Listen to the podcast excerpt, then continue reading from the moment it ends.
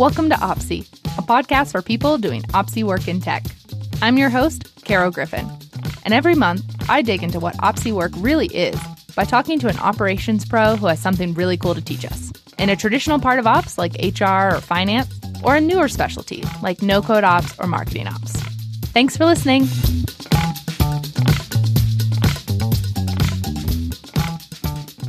Today, I'm here with Brian Swanik, a freelance marketing consultant who brings a little Opsy magic to all of his projects.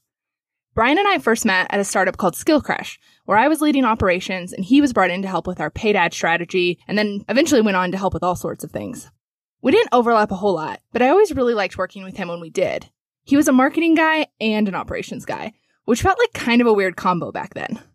Nowadays, marketing ops is one of the fastest growing specialties in operations, or at least I've decided it is based on how many job postings I see for it. And that's one of the many reasons that I knew I wanted to have Brian on the podcast as soon as I started planning it.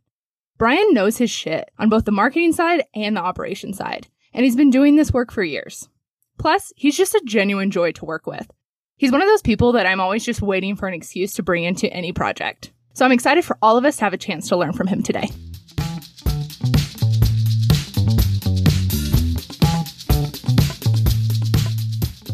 Welcome, Brian. We're officially recording. Super excited to dive into all things marketing ops and ops and book recs because you always have those and whatever else you got for us today. Thank you for having me. I feel like I'm learning a lot just by thinking about the podcast. You know what I mean? And of course, listening to episode one, I was like, oh, yeah, I kind of think differently about that. Or I'm like, oh, validation, because that's exactly how I think about things. So it's been fun already and we haven't even recorded. Oh, great. We're 10 seconds in and he's already said it's fun, y'all. We're on a great start. And yeah, I feel the same way. I think in talking to other operations people and really starting Opsy, that's like the only time I've ever really been forced to articulate like a definition of what ops is and to really explore that for myself, even though I've, you know, been doing yeah. this work for years. So let's just dive right in. You're a freelance marketing consultant now, but I scrolled pretty far back on your LinkedIn profile while prepping for this interview, and I was stunned, stunned to see an HR role on there. So clearly I'm missing some backstory. Tell us a little bit about your career path so far and how you got into marketing and marketing ops specifically. I feel like that's a classic take what you can get job role because I had originally been brought on uh, just to basically work in the office. They're like, hey, he's young. He probably knows about computers. And then I didn't really know how to work, but I worked pretty hard. So I was willing to like put in the hours and not be lazy.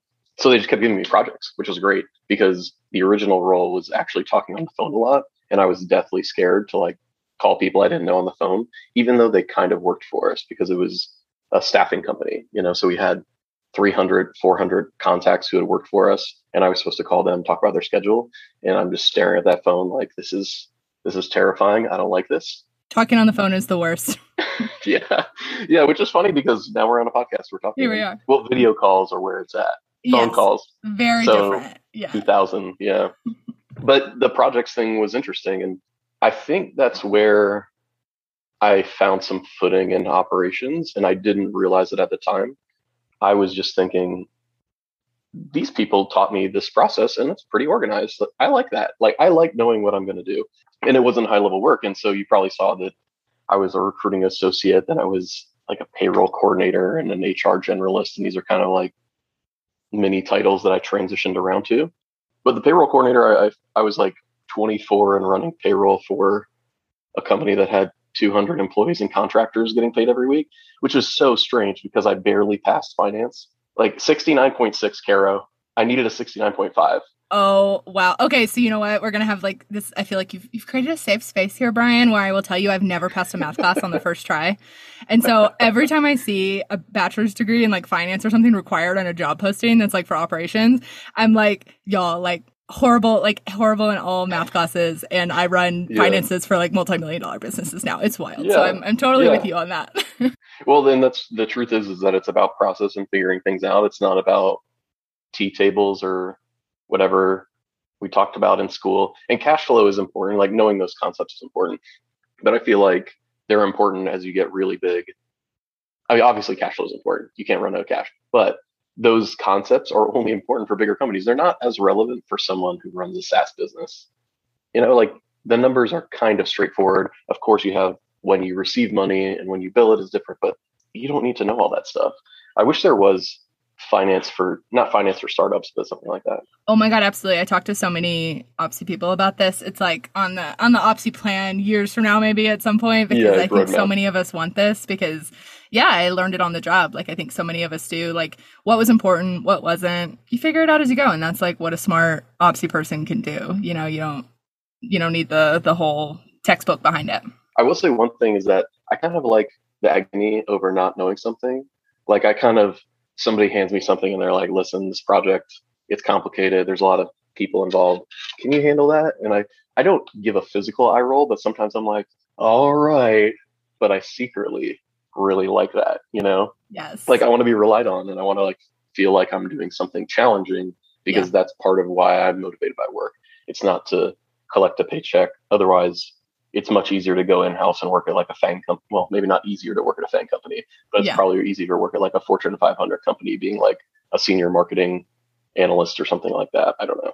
yeah, I can't picture you doing that. So No, Okay, so you started off in this HR path, and yeah, it sounds like really just found uh, like a love of operations and realizing. I think you said like I realized I liked things organized, which I think a lot of us could really relate to.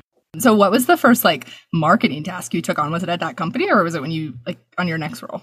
so I realized that the HR side, especially of that company, just wasn't going to work because it was a small company, and so you didn't have one role. You know, as you could see, I was there for a year and I hopped between three different roles. So the, the projects that really kind of got me started were running payroll, and then we had all of this paperwork that we needed to get state compliant, and so I tackled that. And you know, it took me like four months. I don't know. I had a really good HR director there. His name was Martin, and he was fantastic as a mentor. And he used to he'd be like, "All right, Brian, come to my office," and that was code for "Let's stand out back." He'll change. He'll smoke a cigarette, and we'll talk about the project. You know, and it was fantastic because he just like imparted so much wisdom and how to be organized that I could. I felt confident, and he believed in me, and I loved every aspect of that. And then at some point, I was like, "Well, I know I don't like this long term. Uh, it's just not." Right. And I really was interested in digital marketing. And this is 2011, 20, 2011, I think social ads, which is a lot of what I do now, had was not even started. And I did get in early there, which was huge. But taking on a digital marketing project when you're full up on this HR project where you had to get, you know, 400 or however many people work there, contractors paperwork up to date with the state, we're talking like 35 pieces of paper for every single person. And the state was like, you have to have it faxed in. There was no, let me take a picture of this. DocuSign did exist, but they didn't allow us to do that. Yes, this is I the first time I had to get insurance for a remote team, like three days beforehand. I was like, okay, so like, can I put this in a Google Drive? Like, do you have a preference as to where I store this? And she's like, oh no, you have to you have to mail it in. And I will never forget standing at a FedEx with these like hundred pieces of like health insurance forms, trying to make sure that I had everything before I like overnighted it to New York. Yeah. And you're like, what if it gets lost? Because that seems more realistic than an Yeah. email. An email, it's like, oh, it got blocked up because the attachments were too big. Right? And you're like, this is like let me just send 2016, y'all. Like, what are we doing? Yeah. So I think that was part of the agony was, you know, we had to buy software that combined pages into a single PDF. That didn't exist. And now there's so many apps for that. Uh, so, so I forced myself into mark. I was kind of like, hey, we should send a newsletter to our team because part of the problem is that sometimes they don't pick up the phone or they don't like hear from us for nine months. And then we call them and say, hey, do you want to work at this facility uh, this weekend? And they're like, hey, what happened to me? Like, you're not doing anything for me. And so I did get buy-in to send like four marketing newsletters, just like a monthly thing. Like, here's what's happening at the office. They were pretty terrible, to be honest with you, but I did have a foundation in Mailchimp now. You know, I Yeah, I edited a template. I wrote the email. We tested it. I learned how agonizing it can be to get internal write off on something, and we made it work. You learned how to do it. You figured it out. What a transition. Yeah. And then I also told the story the other day. I can't remember why, but how I just ran a Google Ads campaign because they sent me a free $150. And I was like, I don't know how to do this, and I don't really want to get buy in. So I just did it, and it was fine. You know, we got like 20 clicks on the ad or something like that. I might actually be able to find the account still. And it didn't cost us a dime. And then I could talk about Google Ads too. I was like, I can run it. I ran a campaign all on my own. And so interviews became a lot easier, you know? I love this uh, because I definitely get those emails, and I feel like that that's a very Brian story that you like got that email and you were like, you know what? Yes, I'm gonna do this. Free Google ad credit. Yeah, why not? Yeah. And that's, it's kind of similar to operations is operations. You're like, how can I reverse engineer the process as I think it should work? And then what's that first step? And that's I was how do I get a job being a marketing coordinator at a digital marketing company? Okay, well, what if I had experience in email and in Google Ads? That makes sense. Yeah. And so that's actually why my boss hired me. He told me four or six months later, he was like, you know, showed some initiative. You knew the terms, you had studied and passed the Google Ads exam or something like that. And so, yeah, like that's that's why I hired. That's you. awesome. And I think I would have felt the same way about that story as a hiring manager. I would have been like, oh, okay, you know? Yeah. So it just goes to show that it's not always this like big, huge certification thing. It's like, you know, just taking initiative and taking that first step. So obviously you transitioned into some marketing roles, but you've been consulting as long as I've known you uh, in the marketing, marketing ops yeah. space. So what made you make that switch from working in house at an agency? I really disliked it. Yeah, just didn't. I mean, that's when I left my agency, like way back in the day. Yeah. I hear you. yeah, yeah. I just didn't enjoy waking up and going to work. It just wasn't fun. Right? right. Yeah. Yeah. That, this is a very honest podcast, right? Uh, uh, yeah, absolutely. you know, I think especially when you're young, and I can't remember how old I was. I guess if it was eight years ago. I think I started freelancing eight years ago. So I always forget because my anniversary of starting the business is in April. April 16th is my first day of freedom. Uh, but I think it was 2014, 2015. I can't remember. So something around eight years. And back in eight years ago, I didn't know if it was going to be, I, I didn't really know what I liked and didn't like. I just, or I should say, I didn't know what I liked. I definitely knew what I didn't like. And I didn't like being in this open office environment where anybody can interrupt you at every time. And the and the interesting thing is that your first guest is it Megan was your first guest, right? Yeah. Yes, she's awesome, and I like her record taste. We were talking about that on Twitter. I saw y'all talking on Twitter, and I was just like, "Oh my god, I love this! This is why Opsy exists so to connect full. my favorite Opsy people." I loved it. Yeah, yeah, I'll have to get in touch with her. But so she she made the comment that she has a high executive function, and she can context switch like crazy, and I am the opposite. I have a very fixed amount and so I thrive in asynchronous work. And I had worked in freelance before I joined an agency. Uh, and I kind of liked it. I wasn't very good at it. Like I wasn't good at working asynchronously and at my own pace. They're just skills you have to learn unless somebody's giving you work all the time. Uh, and I was trying to find clients my own. I was working with somebody who's starting an agency. But when I got to uh, like a full agency, uh, I just realized that I can't be interrupted all the time. I just can't do it. And that that really was just a drag on my day.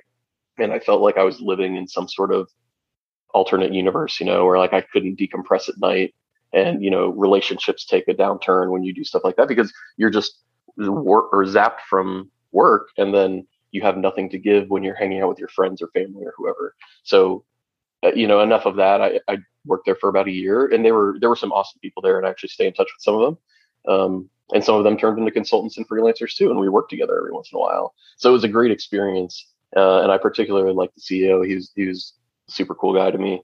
Um, but I, I just knew I had to get out, and it was one of those things too where I don't necessarily believe that positive thinking will get you everywhere, but I was so determined when I left. I was like, I'm never going to work for anybody ever again. That might not be true, but it was definitely going to be true for a couple years. I knew that I needed to explore this itch or scratch this itch and kind of explore this new field. So that's when I turned into freelancing, what I would call freelancing. And then eventually I kind of went bottom up into consulting. Like I was a freelancer, hire me to run your ads, basic stuff. And then eventually that kind of grew into, oh, you you know a lot about this, you should charge more. And that's the thing. When clients tell you to charge more, that's when you're underpriced. As a frequent client of yours, you should charge more. yeah, yeah, yeah. Okay, well, so you often explain your role as fixing broken marketing programs for growing companies. So you've talked a little bit how you are now this more bottom up, like consulting, but what are your projects usually look like? What kinds do you usually take on? That's a good question. So there are tangible things that I look for and intangible things that I look for in good projects. The tangible things are really, and I'll say more maybe more quantitative is the way to look at it. But I, I just want to work on the things that I know. I don't like working on things, you know, good examples SEO. So people know, and you probably think like, oh, Brian knows a lot about keyword research and he knows a lot about content. And I've actually taken that role on a project that we worked on. You know, I was I wasn't the head of SEO, but I was responsible for a project in SEO. And I'm happy to do that with clients that I work with already. But I don't know that much about it. You know, I, I did it for a, a, long, like a while previously, and I have some side projects I do it for, and uh, you know, the big concepts haven't changed, but I don't like feeling responsible for that. So there's a, all these things that are SEO, email marketing, social media management that are I'm just no, automatically no. So maybe those are more qualitative than quantitative. But uh, then the other thing is the size of the company. You know, I I love helping startups. You know, I had this dream job realization one time where if I could just sit in the desk in like downtown Tampa or wherever I live, and people could just walk in with their problems and just like we could solve it right there, or yeah. I could give them direction. I would take a low salary and just do that for the rest of my life because I like helping people solve hard problems and frequently the way I put it is like I like helping good people do good things. Yeah. And so there is kind of this well, you need to be big enough because I can't just do charity work. You need to have some other features, like if we're running social ads, you need to have an email list that's so certain size. Yeah. Um, obviously, I can't consult on, or I, I guess I could consult on projects that have a low ad spend, but I can't manage things where we only spend a thousand dollars per month because it's just you would have to pay me more than that to do them.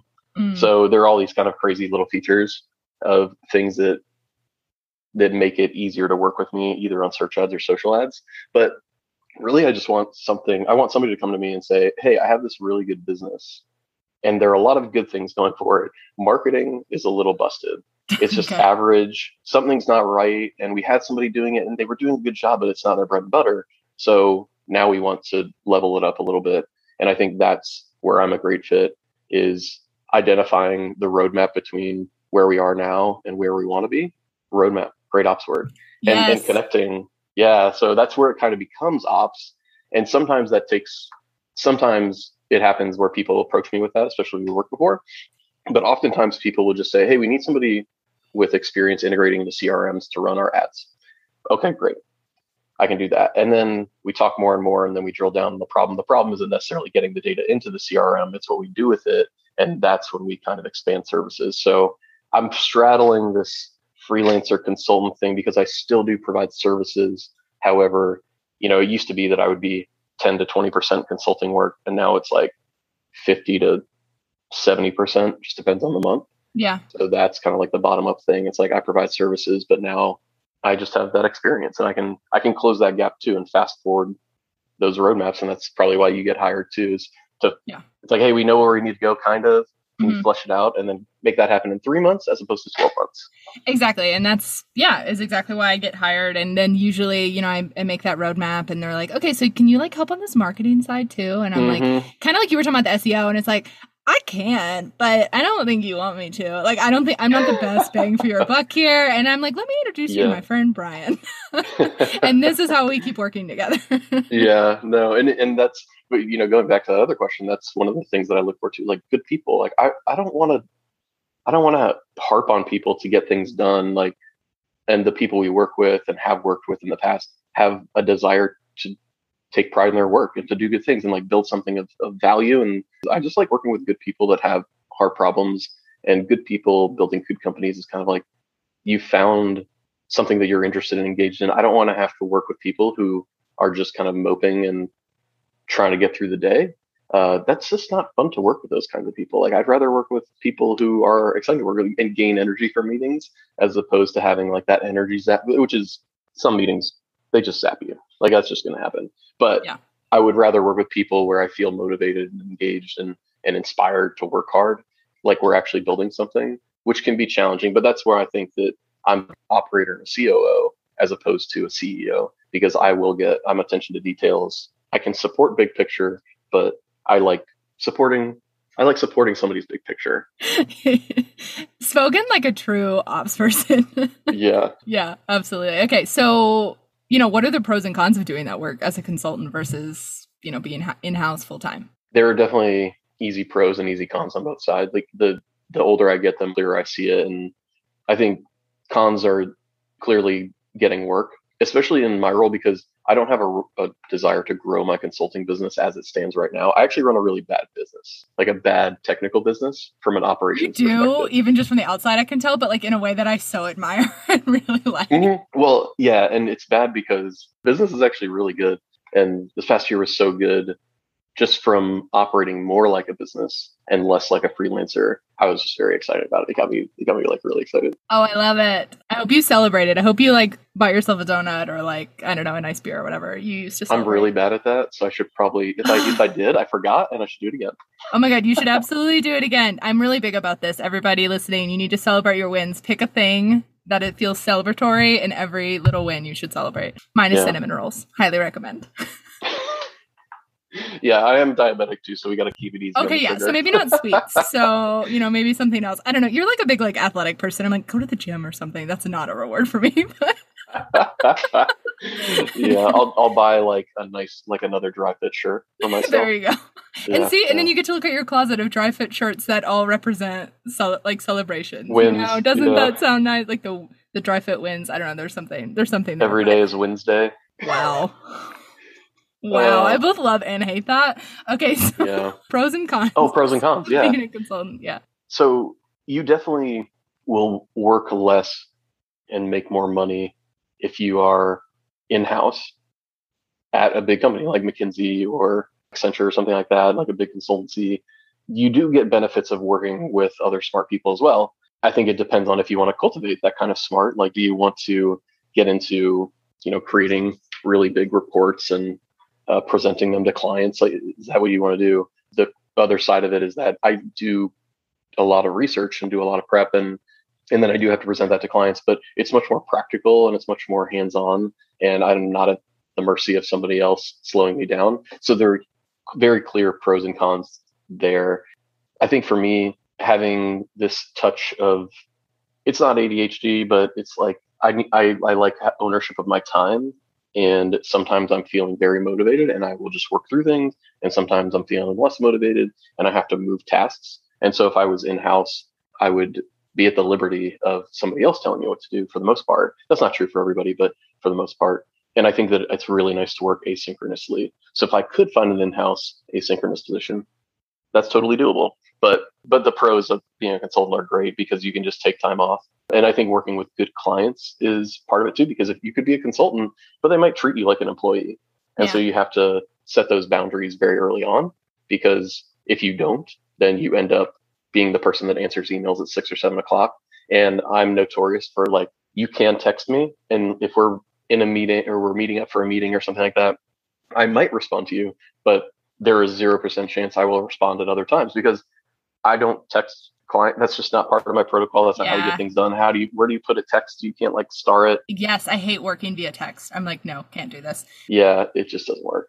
I feel like you've given me the perfect segue to my next question, which was that you have some of the best work boundaries I've ever seen. And that's something I've always really admired about you when we worked together, especially when I was still kind of like, you know, earlier in my like yeah, at my first startup, like hustling all the time and feeling like I need to do all of these things. And Brian was like, okay, cool. I got my thing done. I will, I will do the rest tomorrow. I will see you tomorrow, you know? and like, you still like got everything done, but just in a way that felt so much more calm than the way that I operated. Yeah. So how do you structure your work? How do you decide how, what your day looks like and what projects you're going to work on? I feel like this could be a podcast episode in itself. It absolutely could be, but I'm gonna. I'm like, now, Brian, answer it in less than a minute. Yeah, yeah we we'll only have one minute. Yeah. No, um, you know, I, I, definitely subscribe to this, and it's kind of funny talking about it with you because Basecamp had this whole issue in the last year about how they talk about things and treat their yeah. employees, and and so I understand they're not seen in a positive light right now, but I will channel a little bit of their philosophy. Not that part, not that part but the part where they talk about working as a calm company and it doesn't have to be crazy at work was their most recent book. And I was reading it just thinking, this is kind of how I work right now. And I want to be more like this. Yes. So in 2017, I was working a lot. And that was the first time that I had reached as a consultant this kind of like income level where I was like, whoa, this is why I did this. I mean, a little yeah. bit, you know, I was a little bit more motivated by money when I was younger. It's not that I'm not now, but I'm much calmer about finances than I was. Same. And you like reach a certain point where you're not it's enough. You know, you're not struggling. Yeah. You're like maybe probably more than you thought you would make as a young person, like when you were young yeah, or like exactly. you'd ever seen. And you're like, okay, this is fine. Yeah, there there is that point that you reach where, you know, you're confident that you can make ends meet and you don't have to live paycheck to paycheck and you can pay down your debt if you have some and all that stuff. So that was I think leading up to 2017, and it kind of went really fast for me. So it was hectic. I was like, oh, I'm going to grow this business. Everything's going to be great. I w- I didn't have like the hustle mentality, but I really liked the projects I was working on. And come November, one of those projects was ending basically like this. We had decided that the only path forward was to pivot. And I use that word. This, this was like a literal pivot. This wasn't like, oh, pivot, startup pivot. You know, it wasn't, it was, we really aren't going to make money and we either have to give money back to investors or we have to pivot. And so that when we reached that point and we decided to give money back to investors, I feel like I felt that burnout hit me. And I was like, what am I even, what am I doing here? What, what was, what is happening? Because I was working seven to seven Monday through Thursday. And then I was just burnt out all weekend. Yeah. That's not sustainable. I don't like that. No. That's not No, calm. and that feels very antithesis to like what I know about you. So okay, so that was like Yeah. kind of your moment where you were like, no more. So what do you do to prevent that in the future? I have this philosophy where I try and live every day at like a seven or eight out of 10. It's simple. It's really simple. I think I've heard you say this before. Okay, yeah. Yeah. So tell us more. yeah. And it's not that I can't have a good, I'm not like, whoa, having too good of a time here. let's, let's take it down a notch. oh no, Brian, Um, you've laughed quite a few times on this episode. Should we like scale it back? Well, I'll, I'll make it up. I, yeah, I'll make it boring later. I'll do really boring, awful work, and then it'll right. even out. You know, yeah. so um, I think trying not to do too much every day, and trying to find that you know 5 p.m., 4 p.m., 6 p.m., whatever time works. It really depends on time zone because um, some client meetings end up going later when time zones hit. It's it's nuts. So really, just like marking out that schedule, and I'm very prolific with my calendar. I feel like we might have talked about this. Yeah. oh where- yes. I schedule I had to start scheduling lunch because I kept forgetting to eat it and you know casually mentioned that I have diabetes. That's not good. You gotta eat. No. It's not no. Yeah. Yeah. So I'm prolific with my calendar and it's the place I go where I think, you know, at the beginning of my day, I'm like, what are what am I gonna get done today? I look what's on the calendar already. I check my Trello board or my Asana board, uh, whatever I'm working at at the time because I have one project I'm heavy in Asana with, and then my personal projects and all my clients are on another one. Uh, so then I kind of mix and match things and decide, well, what needs to get done today or what needs to get done this week. And I basically block out work sessions. And that's the only way that I've been able to say, hey, I can't meet because I have a full day and then some. And people respect that actually, Mhm. uh, especially because you get work done. If you if you say that and then you don't get your work done, you're probably going to get like, fired. I don't know no.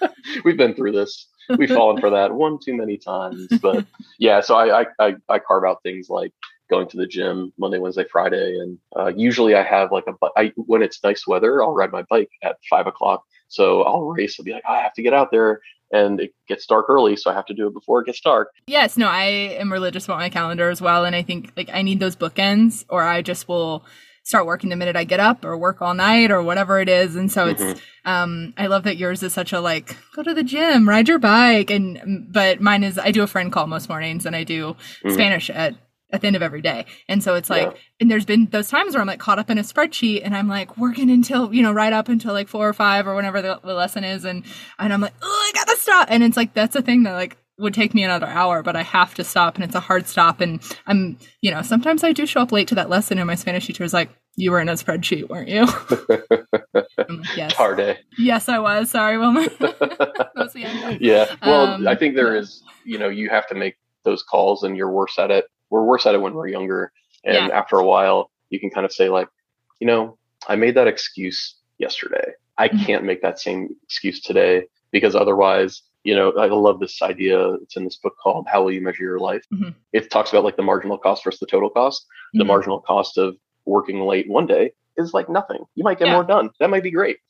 But the marginal cost of working every day late, you miss your child's like them growing up. You know, you miss plays, you miss spending quality time with your partner, you miss going to the gym and feeling healthy. You know, so you have to figure out.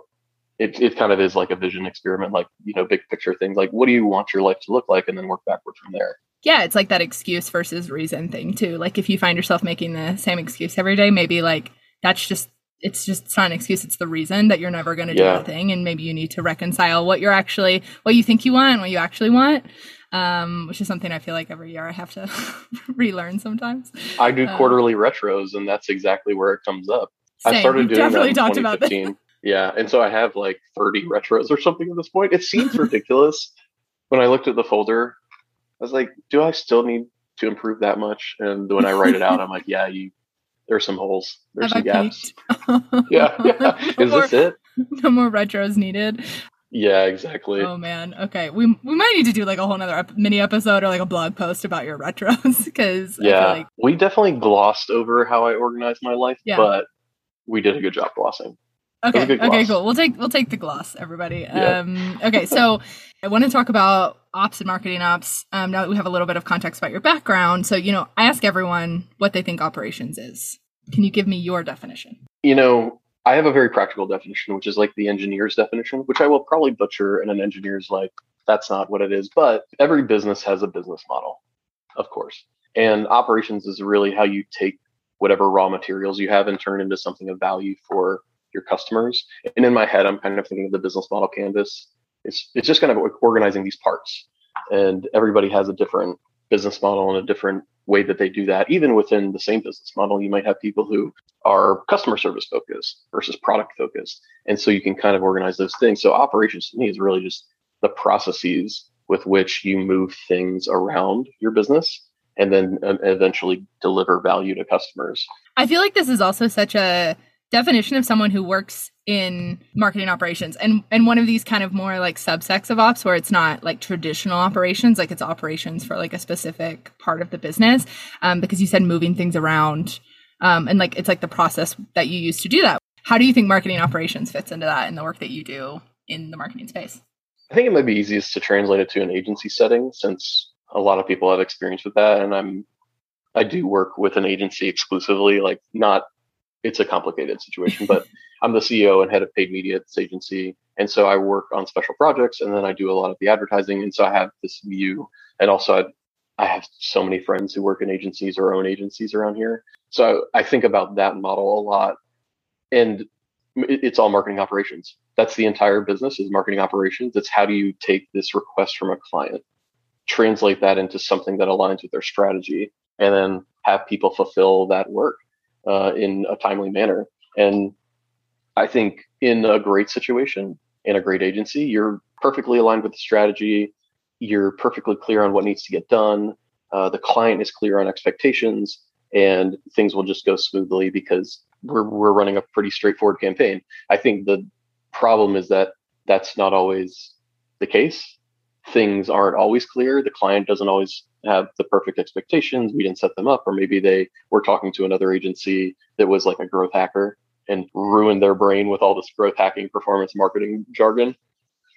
And so I think, you know, it's kind of funny because I think part of part of marketing operations is really getting people on the right page. It's not even the work, it's the clarity and using the same language and and having the right expectations so that you can fulfill uh, things and fulfill the, the actual operations or fulfill the campaign requirements. And if you would have told me that when I was 24, I was like, oh, everybody who's you know 35 and older, they'll just get it. And that's just not true. Like we all have Yeah. different definitions of it. And if you work in SaaS versus you work in, you know, professional services, you have different names for things. And then you clash on, it's just really complicated. And so I think that's part of operations is clarifying the process and what we call things and all of those little details.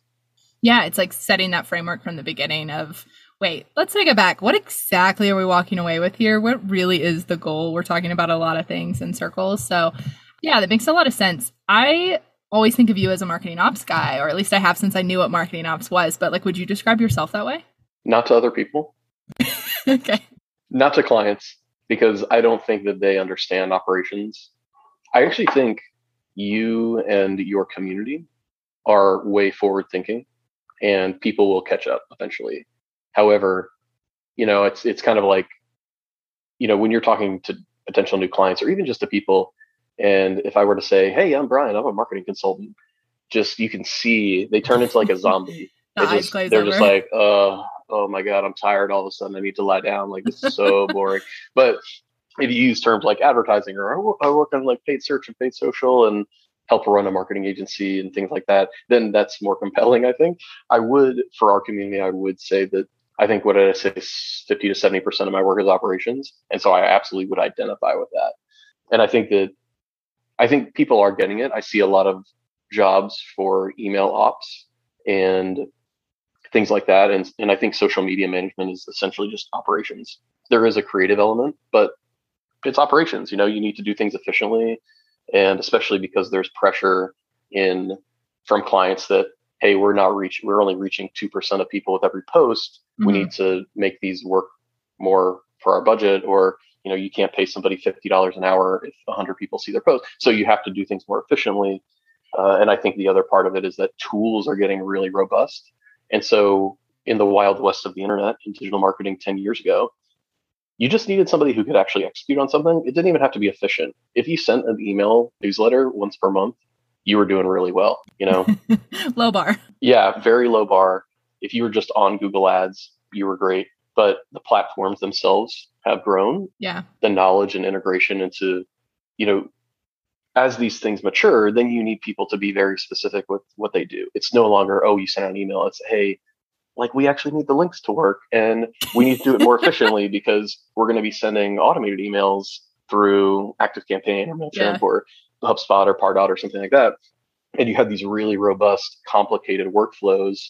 Uh, and I'm working on one right now with Salesforce and Pardot, you need those to work perfectly because if you're selling million dollar contracts, you can't afford to just have somebody back there just like winging it. And hoping that the links work. Yeah. Yeah. Yeah.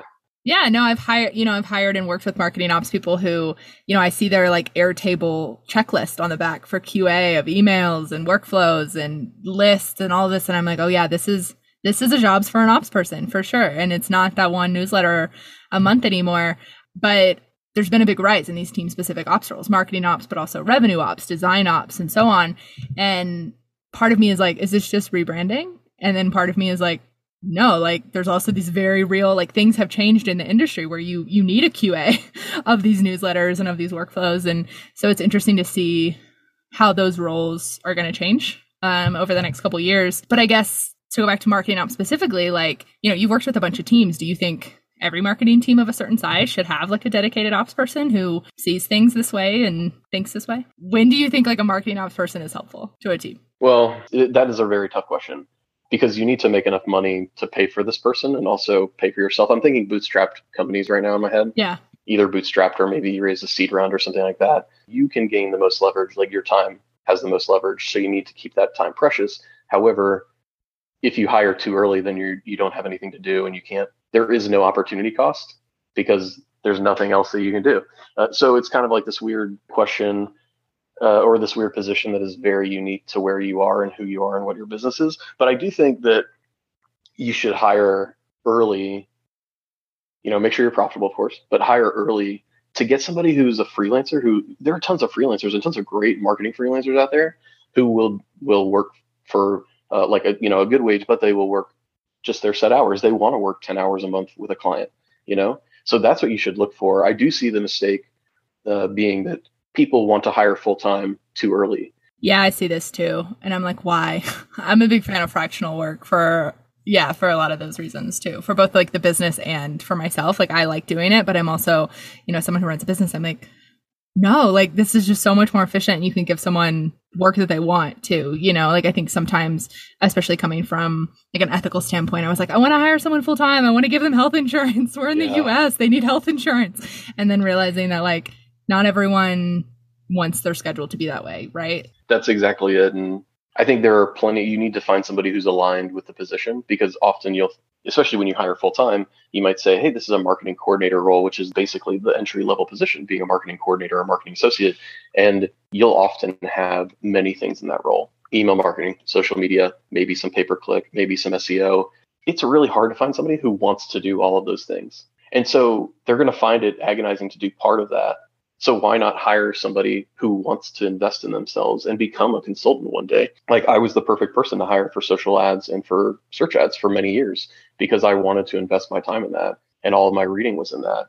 Like I was I was good at it because I spent my time there. It's not wise to hire somebody to get good at social ads if they manage six other things because it's hard to keep up with everything that's changing.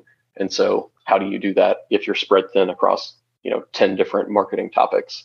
you're just going to be kind of okay at many of them. Yeah. So, how do you balance doing the work with staying up to date with all the changes that Google and these other providers are constantly making, especially as a freelancer? I have two parts to this answer. The first one is that once okay. all advertising moves towards uh, the next platform, maybe TikTok, I'm going to retire from social ads. so this so, is why you're moving to like the consulting COO stuff, all right? It's yeah. just like a long play to get out of get out of ads. Okay. Exactly. Yeah yeah, it's hard to leave something you're really good at. And I really do enjoy search and social ads still. I think there's just a lot of room for the clients I work with to grow. And there's plenty of good work to be done. There's plenty of people who aren't doing very good work. And it's more complicated now because you're trying to integrate with databases and you're trying to use different reporting software. So it's still super interesting. But once we, yeah, once we move to that next platform, I'm going to check out. And please, somebody tweet me in five years when that happens to make sure that I'm I think you're very optimistic that it's going to take five years, but I will I will set that reminder. yeah, exactly. But the, to, the real answer to the question is that it's hard. It's just really hard, and you have to carve out some time to do that. And this is kind of going back to how I work. I make time. I'm really good at making time to do the things that I think need to keep me on track. And those things are quarterly retros for me. Spending a couple hours over the course of a week thinking about things that I've done how am I spending my time? Am I fulfilling kind of like the life or the work life that I want? And then some really tactical things like Friday morning, it should be between 10 and 11. We're going to push it back today.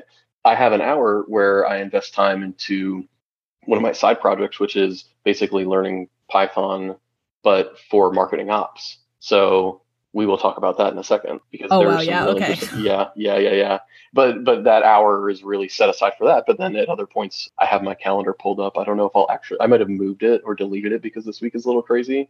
But I have things like a CO work session. So it's just like time to think about my role with that company.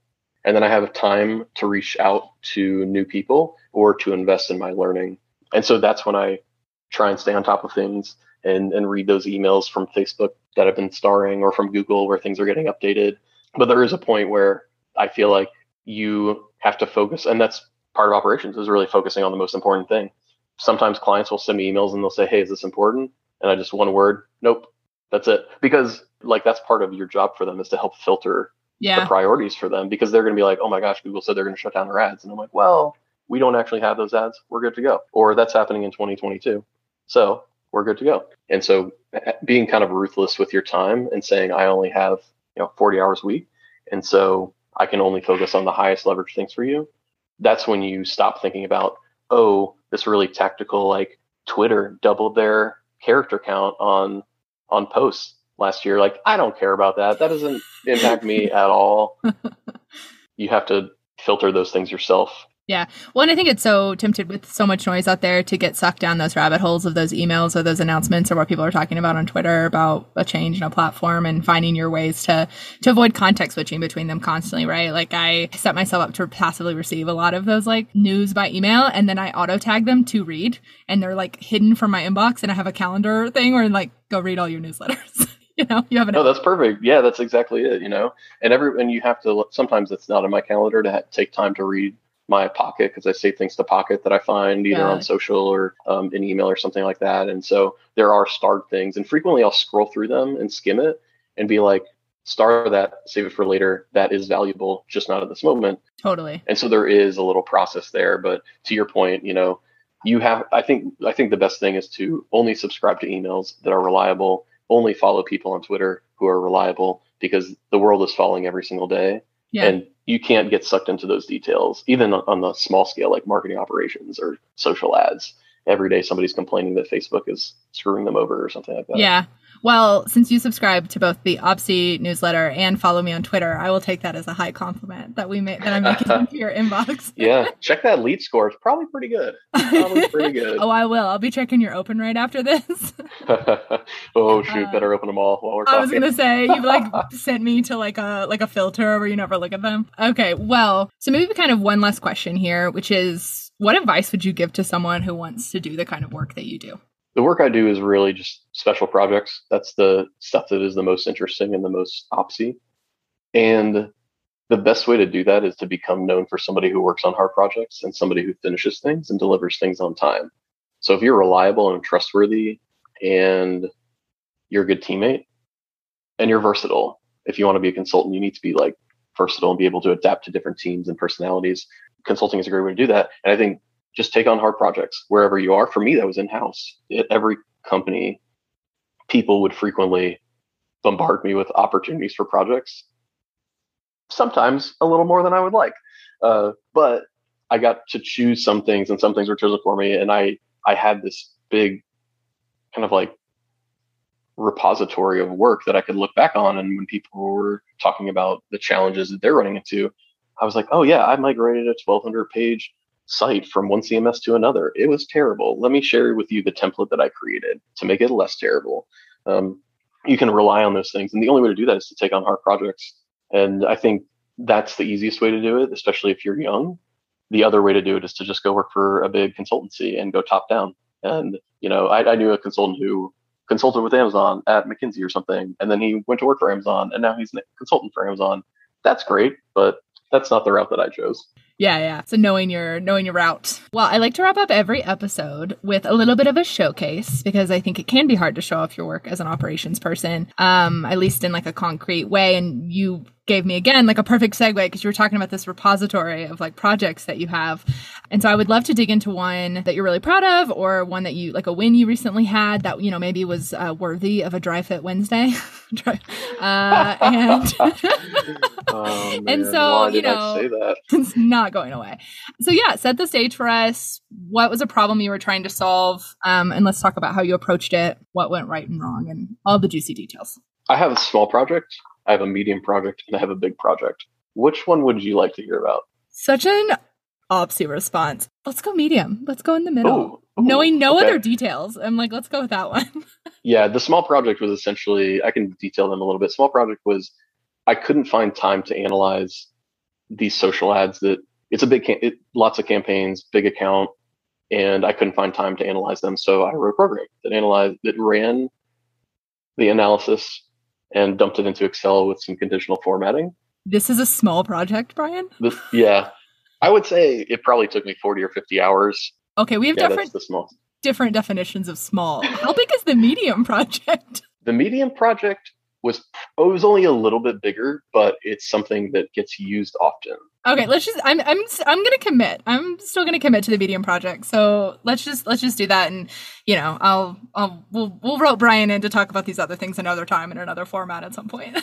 yeah, so the medium project is really I thought it was interesting because we were coming across a very classic marketing agency problem, which is mistakes. You know, you frequently the biz, the business model of marketing agency, it's not always like this, but unfortunately, a lot of agencies do this is that they give, they juniorize work. So they're like, Hey, I'm a consultant. I'm, I'm so experienced. I'm going to sell you on this project. And then they give it to interns. And I love interns. I paid internships. Like that's great. I think, you know, practical experience is awesome and having the ability to make mistakes and all that, that's amazing. However, there are still going to be mistakes. You need to catch those mistakes. You need to QA them. You need to have a process. So what was happening is we had a client who had a weekly um, update to their ads where they essentially had, let's say, let's say they were a big box retailer and they had 35 stores who had a sale on the weekend, and that information changed every weekend.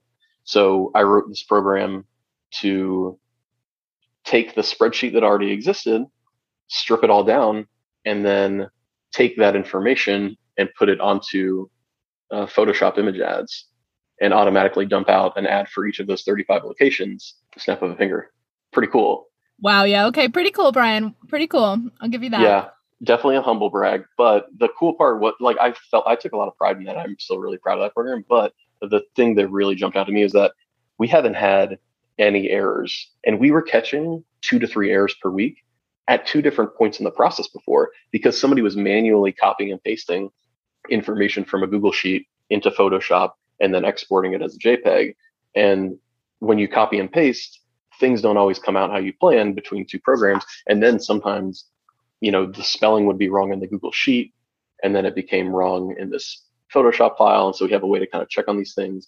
It there were just all these little complex little details that would make things so complicated. And then we'd spend probably six to eight hours a week on this process. And now we're spending an hour and a half, maybe. Love to hear that. Oh, it's so perfect. And it frees up time from the designer. Like he doesn't want to yeah. get harassed about you know, changing little details on a Photoshop ad. Yeah. And I, I don't know, there were just so many little wins from that. And the client has not had any problems. We probably have one every two months or three months where we have a mistake that was from the source spreadsheet that we have to fix manually. So wow. Okay. So how did you how did you build that thing? Well, I think diagnosing the problem is part is really part of it and okay. diagnosing the weak points, right? So I'm pretty good about I love doing this. This is one of my favorite things. You like visibly sat forward and like got so I lurched. excited. I lurched. You lurched. I love it. Okay. Sorry, I had to name that because people can't see you. yeah, yeah, yeah, yeah. I, I love putting together kind of like these problem docs where you diagnose the problem and you really write things out. It's similar to a developer who talks to their rubber ducky, where I just I overview the problem. I talk about what impacts it and what doesn't, you know, kind of like the constraints you have and the assumptions, and then kind of identify the perfect solution. And often that's things that are important and things that are not important because, you know, for us, we had an option to use a dynamic image on each of them. I could write the program so that it could grab a random image from a file, but that's too much work. And we had an option to export it to a zip and to automatically download it through like this Python module. That's too much work. We just need something that works and that reduces the errors. And so that was what I would call the bronze medal version was that I at first would manually copy and paste into or download the sheet and then I would do something to validate the addresses. And so it was 20 minutes of manual work, then the program, and then we eventually got that down. But I think finding that, you know, identifying the problem, and identifying the potential solution that is what I would call a bronze medal version, not something that's going to blow everybody away, but something that's going to really tackle the root of the problem, which for us, it wasn't necessarily the time, it was the errors and the client not trusting us. Yeah, I think a lot of times when we, people talk about streamlining, they think about, or like automating, they think about the time, but I always go back to those errors too, and also just like reducing annoyances, or like sometimes those little things where I'm like, I'm so annoyed by this typo that I have to go. It only takes me five minutes to fix, but like to remove those from my day. You know, or you talk about like being at a 7.8 or 7 or 8 out of 10. Like that yeah. helps me stay at a 7 or 8 out of 10 instead of not having to deal with those things. So that's such an underappreciated win, I think. Yeah, absolutely. And it's identifying those things that a robot can do that. We don't need somebody to manually copy and paste. Yeah. His time is more valuable than that. He's a good designer. And yeah. so I think that's one of the things I read a couple books about leverage and understanding how important that is to get those seven hours back. And it's not just the hours, like you said, it's the agony that it puts you through and the stress that it puts you through. That is, that changed how I think. And that's probably where I leveled up my operation skills, where I'm known as the no guy. Like people come to me with ideas, and I'm like, no, that doesn't, because I'm really good at kind of identifying, like, well, is this going to impact more than the things that we're doing already? And if the answer is no, I don't want to do it. Let's not create more work. We don't need to be working till seven. Yeah. I stopped myself on a rant because I was ready to go. Because you were ready to go. Thanks so much for chatting with me today, Brian. This was great. Mm-hmm. Like, obviously, we have lots to follow up on at some point in the future. Tell us where people can find you on the internet if they want to stay in touch and hear your record recommendations. Ooh, record recommendations, book recommendations, all of them. You know, if you want to get in touch with me and you're like, we have something to talk about, then you should probably just add me on LinkedIn or or email me. You can find my email somewhere. I'll put it in the show notes. Yeah, yeah, that's fine. But a good place to find me is Twitter. I'm not on there very often, much like Megan, your first guest. A bunch of people who just aren't interested in social, but I am on there and I do share some interesting bits uh, about those programs I wrote and about the ops journey and the marketing journey. So that's a good place to find me because otherwise, you know, I have notifications muted. I'm working. I'm busy. I'm not going to respond. Oh my god, because Brian don't protects his time. don't te- yes. yes. don't text him. We will not be sharing his phone number. okay, great. Well, um, and if you haven't uh, picked up on this either, Brian is also an avid reader who uh, makes me want to read better books when I see his good Goodreads. better books. or I'm sorry, more serious, less embarrassing books. And so, you know, I've been trying to convince him to, to start an Opsy book club. So we'll see. We'll, see what happens there. Yeah, that'd be get. I'd love feedback on that. Do we want an Opsy book club? That'd be cool. Yeah, yeah that would be cool. Okay, cool. Well, thanks again, Brian. Thanks everybody for listening. If you are not already a member of Opsy, please join us at opsy.work. That's the website. We would love to have you as part of the community. Until then, stay Opsy, folks. Thanks for listening to Opsy. You can find resources and links from this episode in the show notes at opsy.work. And while you're there, I hope you'll take a second to join our free community, where we share resources and opportunities that help us all level up in our ops careers. Again, that link is opsy.work. Until next time, stay opsy, friends.